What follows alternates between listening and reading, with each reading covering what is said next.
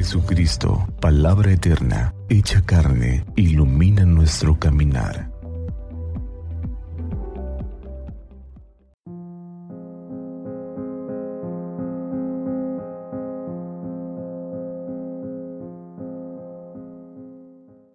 ...14 de noviembre...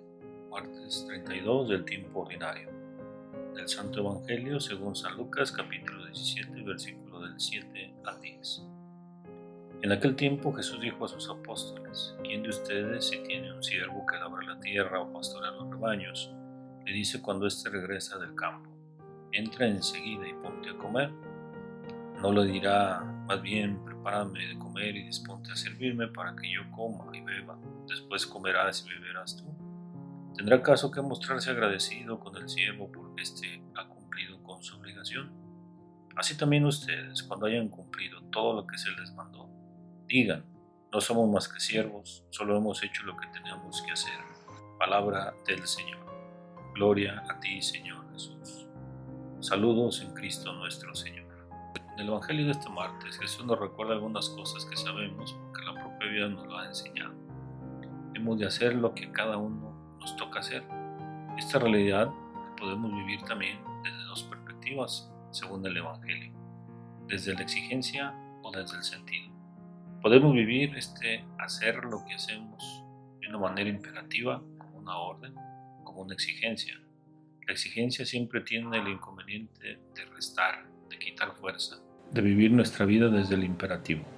Por eso muchas veces nos cuesta tanto esfuerzo hacer algunas cosas, porque debemos invertir unas energías no solo en hacer lo que tenemos que hacer, sino también en vencer la exigencia del tengo que hacer.